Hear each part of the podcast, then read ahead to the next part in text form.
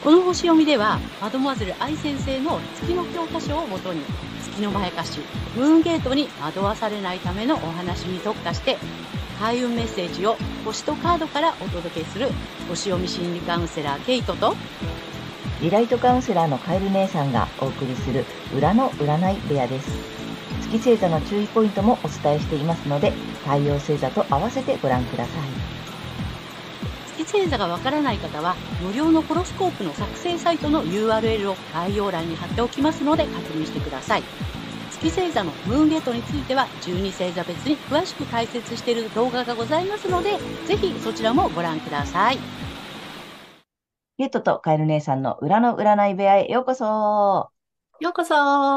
皆様こんにちは。お元気ですか？えー、今日は12月13日、伊手座の新月のね、星読みとカードリーディングをお送りいたします。まずはね、けいちゃんに星の動向をお願いします。はい。えー、今回の新月は、伊手座の20度、えー、12ハウス、まあ、これは5度前ルールを採用した場合なんですけども、12ハウスで起こります。えー、前回の双子座の満月と同じ、え見えない敵とか一心上の自由の制限、秘密とか隠されている問題などを、え表す領域になります。そして、えこのね、新月のキーワードがですね、チャレンジとか無謀とか熱中、などで、えっとね、思想や、え教養面において、今のレベルではチャレンジできないようなものを見ると、思わず挑戦したくなるというね、意味合いの、えー、度数にあります。で、新月と同じ場所にいる、この火星からのね、影響もあって、まあだから、まあ、なんていうのかな、こうエネルギーを注がれるみたいな感じですよね。で、私たちの意識は、この隠されている問題など、12ハウスの事象に対する思想面などで無謀なチャレンジをしたくなる、なりそうなんですね。で、この、伊手座のオーバーロードっていうことで、伊手座にね、太陽、月、火星ということで、星が密集してますので、このね、向上心とか、伊手座のね、あの、冒険などっていう、この勝利っていうのが強調される、えー、イメージです。で、個人的にもインスピレーションに突き動かされて何かにチャレンジしたくなるかもしれません。えー、そして7月から魚座で逆行をしていた海洋星は12月6日に巡行に戻りましたが、えー、今回の新月に90度というこの横槍やね、煽りを入れてくるような、そういったあの角度にいて、まあ、曖昧にしたり、ぼんやりさせたりしそうなんですね。で、えー、まあ逆に変な夢を煽られると暴走しそうなので、その辺は要注意かなと思います。はい。またですね、この新月当日、まあ今日13日から水星が今年最後の、そして年越し来年1月2日までの逆行を開始します。で、巡行から逆行、その反対の逆行から巡行というこの切り替えのタイミングを竜、まあ、ステーションと言って、これ影響が大きく出ると言われています。なのでね、年末年始が絡むので、あのね、いつもよりね、こう気がせいたり、焦ったりして、こういつも以上にね、ミスコミュニケーションとかね、えー、メールのご送信など、まあそういったこともね、えー、誘発しそうです。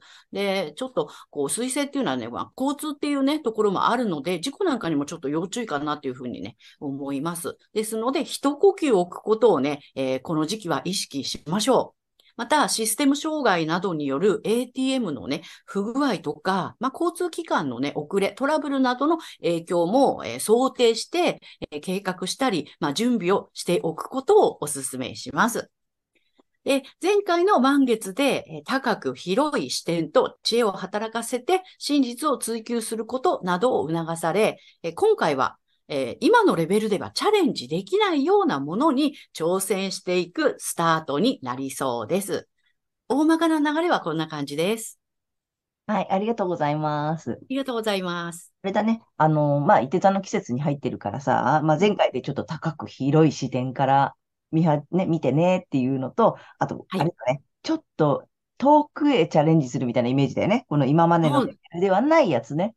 そうなの。いてなので、手の届かないところをやっぱり狙いたくなるんだよね。だよね。だからそこをちょっと、うん、あの、挑戦していくターンに入ったよ、みたいな感じか。そうです。面白いね。あとあれだね、ちょっとね、水星の逆行がさ、ね、この年末から年始にかかるっていうのがね。そうなの。ねちょっといつもよりね、要注意かなって。うんうんそれじゃなくても、ほら、気がせくじゃないですか、うん年末年始年末ってね。うん。ねあとそう、その ATM もそうだし、まあ、例えばさ、メールの誤送信とかさ、システム障害とか、ちょっとね、お仕事とかでもさ、このうん。年末締めなきゃいけない時とかにも重なるから、特にね、ちょっと念入りに。うん。早め早めの準備とかね。そうだね。うん。そう、急ぐとね、まあ年末ってどうしてもこうね、せわしくなってくるからね。バスというぐらいだからね。そうそうそうそう。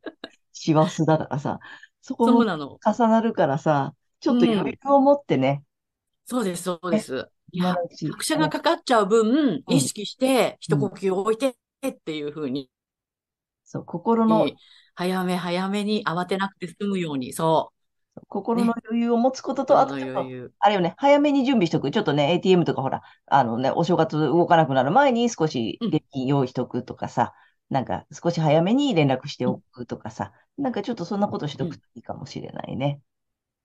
そうですね。何か起こっても大丈夫なように、早めに早めにっていう。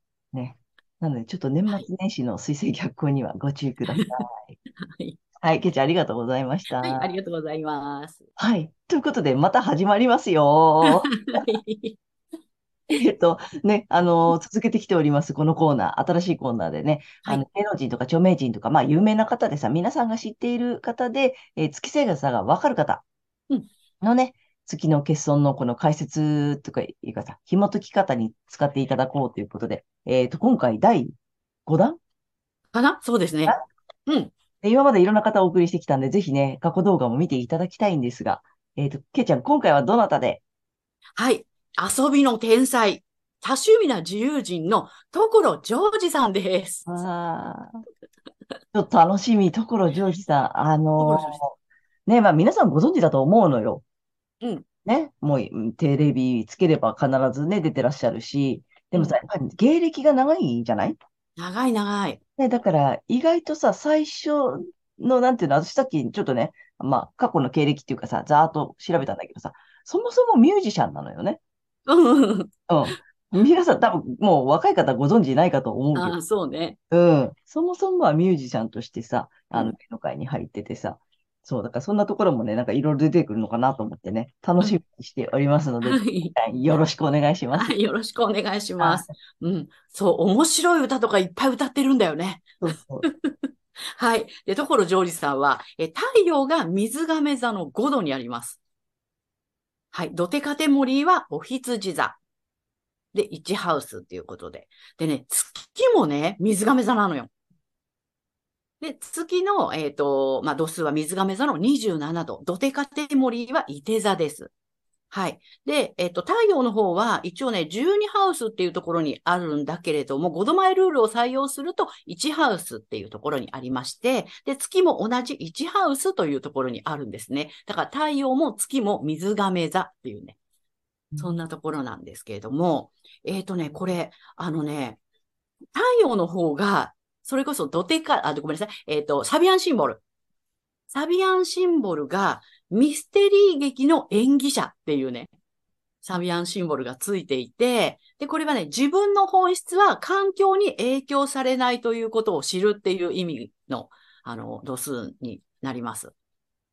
で、月の方がね、また面白い文章がついていて、倒され、ノコギリで切られた木っていうね、サビアンシンボルで、これは仲間や共有されていたものから切り離されて孤立し、そこで新しい自分が生まれるっていうね、まあそういった意味合いの、はい、度数になるんですけれども、これがまたね、あの、全然違う感じじゃない？同じ水亀座でも。うんうんうんで、まあ、太陽の方はね、ドテカテモリはお羊座なんですよね。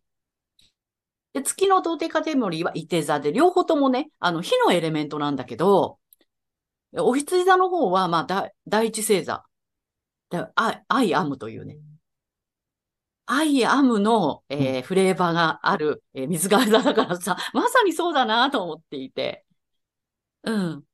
で、これ月の方は、まあ、射手なので、まあ、社会的な人格が、とかね、うんなんかちょっとこう、ここに佇むみたいな、それこそ、あの、中身は共有されていたものから切り離されて孤立して、新しい自分が生まれていくっていう、まさに孤高のイメージが月の方にはあるんだけれども、でも、所さん見るとそういう感じはないじゃない？そうだね。そう、みんなと仲良くやってるし、うん。みんなとワイワイね、本当に楽しく、遊びの天才だなっていうふうにね、うん。うん、思うんだけど、これは月にとらわれていない、うんまあ、成功例というか、うん、月とね、太陽が同じ方の、まあ、成功例なのかなっていうことでね、今回ご紹介させていただきました。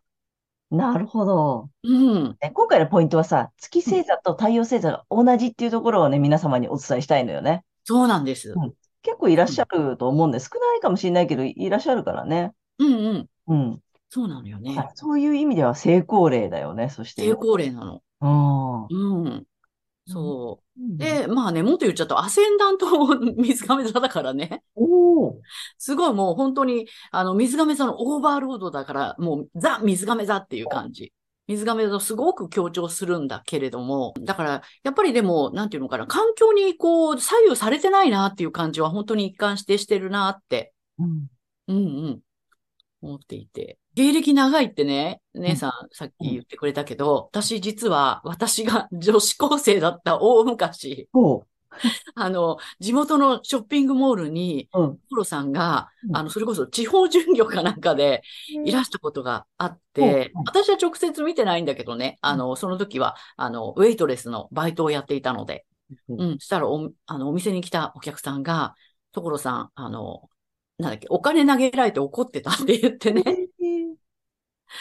そう、だから本当にその時からもう自分にね、あの、我ありっていう、そして水亀座の個性っていうところで生きてらっしゃったんだろうなってね、そういう思い出してね、てそういえば、こう、環境にぶらされずに、うん。うんうん、やってらっしゃったんだなって思いました。なプチエピソードがあったんだね。そうなの、実はね。へえ。あの、まあ、どっちもね、月星座も太陽星座も水亀座だから、まあ、個性的なんだよね。簡単に言うと特徴がね。うんで、うんうんさっきもけいちゃんから解説があった、太陽のドデカ、ドデカテモリは、大羊座。そまあ、本当なんていうの、我ありだし、スピーディーだし、なんていうの？ね。うんね一人でも、なんていうの、こ個性的にさらに個性だよね。個性的な上の個性みたいなさ。う。これやりたいみたいなね。うん、これ面さ白そうみたいなね。ねピューって言っちゃうみたいなさ。うんうん。で、月の方は、月も水亀座なんだけども、えードデカテモリーは伊手座だから、さっきも言ってたけどさ、例えばこれで社会的になんかさ、うん役に立たねばとかさ、うん社会で貢献しなければとかって始まると、いや、月にやられていくよっていうやつよね。そうだよね。うんで、社会的な人格者でありたいって言ったら、あんな変な歌を歌いますね。そうなの。変だって言ったら失礼だけど、すっごい面白い歌詞なんだよね。そうなの。あのね、ご存知ない方はぜひね、聞いていただきたいんだけどさ、まあ、あの、簡単に言うとさ、やっぱり当時の、だからさ、あの頃、デビューが多分70年代なのよね。うんうん。うん。で、あの、まあ、大きいバンドのさ、なんだっけ、バックコーラスとかさ、あなうんうんゼッタとかなんかいろいろそういうのもやってたりして、あの、うん歌ってらっしゃるのよ、ずいぶん前からさ。でもさ、その作った歌とかもさ、なんていうの、すごく最先端すぎるのよね。最先端すぎるね。え今だったら多分すごくみんなそういうのもあるから受けるけど、当時からしたら、うん。っていうのちょっとさ、ひねくったとかさ、皮肉ったというかさ、すごくさ、こう、あ、頭がいいからね、とにかく。そうそうそう。本当天才的だよね。本当正気の沙汰でないとだよ。そうそうそうそうそう当時からしたらあまりにちょっと最先端すぎて、なんかそう、みんなついてこなかったみたいなさ。うん。で、わかる人だけは、なんていうの、わかるみたいなさ。うん。面白いと思って聞いてた。で、ほら、親しい人たちもさ、まあ、ね、皆さんご存知のタモリさんとかさ、うん。ねたけし。さんとかさ、もう、だからそういう人たちが認めてくれるのよね、すごく。うんうん。うん。だからそういう人たちに、あと、ほら、タモリさんそうそう。確か仲人もタモリさんで、うんうん。うん。だからさ、まあ、やっぱりそういう人たちから、さらにだから、そういう人たちにはめちゃめちゃ受けるよね。うん。うん。だからねそこでさ、その社会的にとか一般のみんなに分かってもらおうとかって多分してたら、うんうん。こうはなってないよね。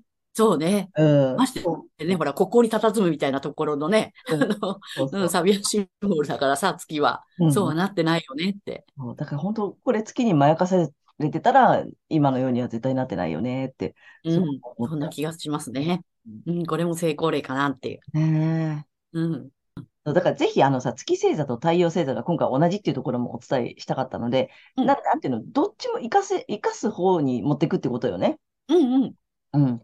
あの、同じものを結局裏表で持ってるからさ。うん。うん。だからその偏るときにさ、えっと、しなければとかするべきだとかさ、こうあるべきだとかっていう、なんかそういうマイナスの常識にとらわれ始めると、え月星座の方に偏っちゃうからさ、やっぱり自分で楽しく生かしていくっていうところがさ、この月星座と太陽星座がね、うん同じ方のポイントかな。いや、本当よね。うん。うんまあ私もさ、その太陽と月が同じうんうんなんだけどさ、だからね、ケイちゃんにはよく何回か説明してもらったんだけどさ、ポイントがね、あるよね。ありますね。うん、あの太陽と月が同じ方へのメッセージ。あ、あまた改めてなんだけど、やっぱ月っていうのはその不安とか恐れっていうところをついてくるので、やっぱりベースに恐れと不安があるときには月にやられてんじゃないかなっていうことで、あの、振り返ってもらえればいいんじゃないかなと思います。なるほどね。そうだよ。良さを生かそうとした時のベースが不安とかさ、恐怖だと、なんかやっぱり、なんで、その自分の良さを出すときにさ、うんなんかなんつったらいいの？出しとかなきゃみたいなさ、これやっとかなきゃみたいになるんだよね。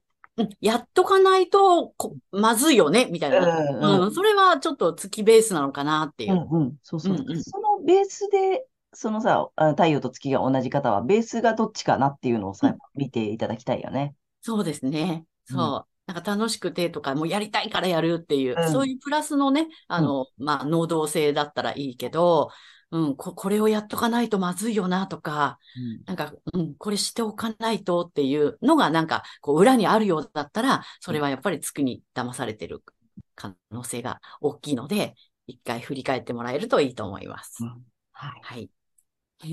なので、今回はちょっと太陽と月が同じという方にはね、ぜひぜひ、あの、お届けしたいなと思いました。はい面白かったね、やっぱりね、どこうんそう。はい。けいちゃん、ありがとうございました。はい、ありがとうございました。はい。では、この後引き続き12星座いきたいと思います。はい。では、今回の新月が天秤座さんにとってどんな新月なのかっていうことでお伝えしていきたいと思います。えー天秤座さんが今のレベルではチャレンジできないようなものに挑戦、スタートを切りたくなるエリアは、言語、知的好奇心、学習、通信などを、えーキーワードとするコミュニケーションの領域です。えー無謀と思えるような、え高度な知性等を獲得しようとする探求心という意味もありますので、えコミュニケーションや発信することなどに、え苦手意識があったとしても、ぜひ一歩踏み出してみてください。そしてこの時期のラッキーアクションです。発展のキーワードは落差、大逆転、開花などですね。えー血縁やパートナーとの深いつながりなどにおいて、えー絶望からの大逆転、えー絶望的な状況で初めて高度な意識が目覚めるという意味もあるので、このパートナーとのね、えーバランスの取り方などに、えー負荷がかかっている場合には、今までと真逆のことをやってみましょう。え相手を立てているのであれば、ちょっと自分の方を大事にしてもらうとかね。うん、相手に頼ってばかりだったんだとすれば、それはちょっとね、自分はちょっとやってみようというふうにね、今までやってこなかったこと、真逆のことをやってみましょう。はい。続いて、金曜アップの鍵ですが、え収入、能力などの所有の領域で、えチームワークで持ち前のバランス感覚や、え美的センスなどの能力を活かしていくという意識を持つことで、えー金のスイッチが入っていきそうですので、ぜひやってみてください。はい。ここまでが太陽天秤座さんへのメッセージとなります。ここからは月天秤座さんへの注意ポイントです。で、毎回月の解釈ということでお伝えしているのですが、え今回はですね、エレメントのお話をしたいと思います。はい。えー天秤座のエレメントは風ですね。えー知性とか論理などの思考機能を重視する、えー傾向があります。で、これがですね、月の場合は欠損ということになりますので、え人との調和を論理的に考えずに自分の直感を採用していくということをね、していった方がいいかなと思います。そんな月天秤座さんがこの時期、え才能とか物質、五感、価値観、収入などのえ所有の領域で、え今のレベルではチャレンジできないようなものに挑戦したいという思いが出てくるかもしれませんが、この時期はそれは全てを失わせるムーンゲートにつながる月のまやかしですので、騙されないように注意しましょう。意識するのはご自身の太陽星座でお伝えしているエリアになります。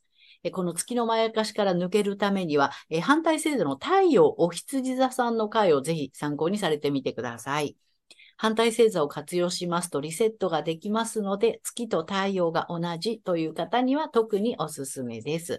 で、この反対星座の活用なのですが、えー、反対のね、お羊座のエレメント、火ですね、えー、情熱とか衝動などの直感機能を意識しながら、太陽お羊座さんのラッキーアクションなどを取り入れてみてください。はい、星読みは以上となります。ありがとうございます。ありがとうございます。ということで、今回はエレメントのね、お話で、えっ、と、反対星座をお伝えしたいんだけれども、はいえっと、天秤座さんだから、あと、風星座なのよね。はいで、うんと、ついさ、知的にとか知性でとかってやる、やりたくなるし、そうんなか、やることが正しいって思いがちなのよね。うんで、えっ、と、反対が、火だね。そう。うんだから、直感とかなんか感覚の方を重視してほしいんだよね。そうです、そうですそ。の理論とかね、うんあの根拠とかね、そういうことよりも、もっとなんか直感的なものをうん採用していくと、この反対を使えるよってことなんだよね。そうです。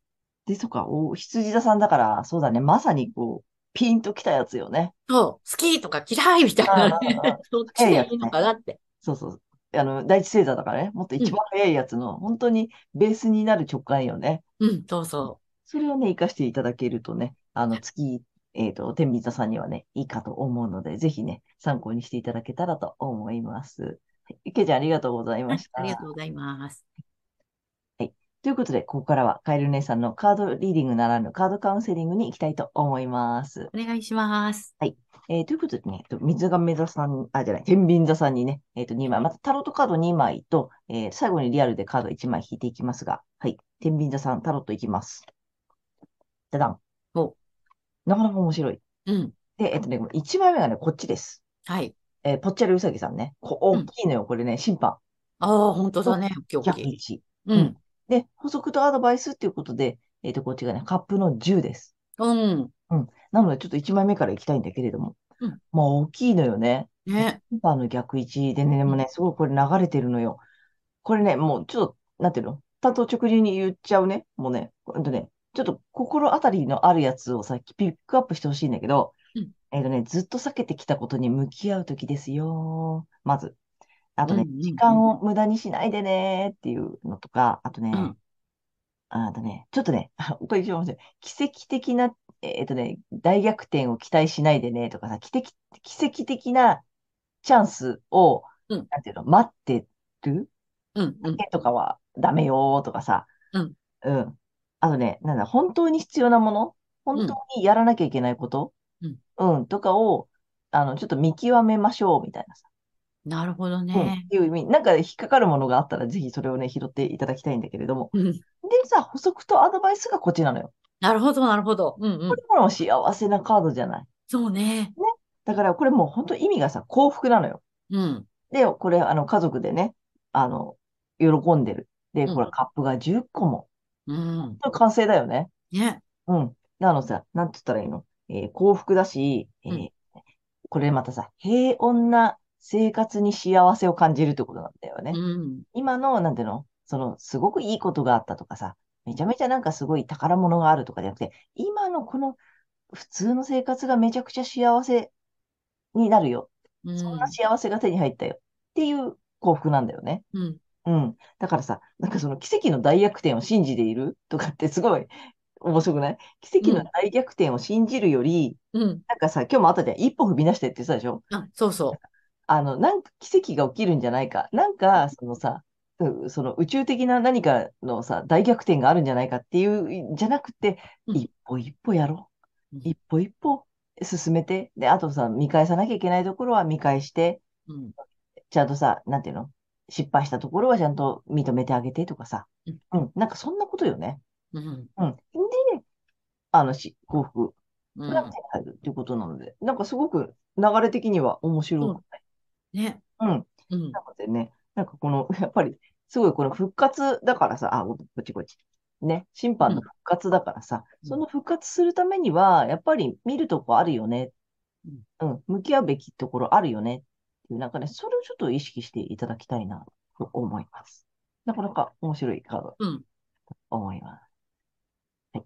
で、3枚目はね、リアルに、えーそんな天秤座さんに、ちょっとね、龍神様からメッセージを。お、来たよ。はい。いきます。でだん。お？お、あのね、ケンリュウさんだね。うんうん。ケンに巻きついてんのね。あ、面白い。今、決断の時だって。おー。なんかね、どっち、ど、なんかね、あるよ。そんな意味もあある。決断してっていう意味もある。あうん。だから、まさに来てる。うん。だから今、決断して踏み出すところ。あ。うん。うん。だから、それに、さ、その、ま、奇跡を待ってても来ない。自分で動き出す。自分で決断する。で、うんちょっと見たくない部分も見る。うん。うん痛みも伴うところも見る。うん。うん。で、幸福になるよ。っていうことなの。ね。うんうん。なのでね、そんなスタートをぜひね、切っていただきたいと思います。はい。ということで、カエル姉さんのカードカウンセリング以上となります。ありがとうございました。はーい。ということで、今回は12月13日、伊手座の新月から12月26日までの、えー星読みとカードリーディングをお送りいたしました。えー皆さんご自身の太陽星座の回をご覧いただいていると思うのですが、ぜひ月星座も調べていただいて、その注意ポイントもご覧になってみてください。また、月のまやかしから抜けるために反対星座も参考にしてみてください。ということで、えー次回の放送は？はい。えー、12月27日、蟹座の満月となります。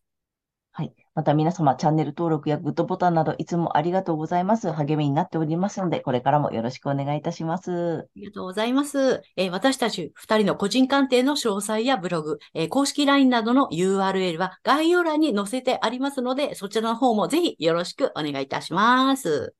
はい。ということで、えー皆様素敵な2週間をお過ごしください。またねーありがとうございました。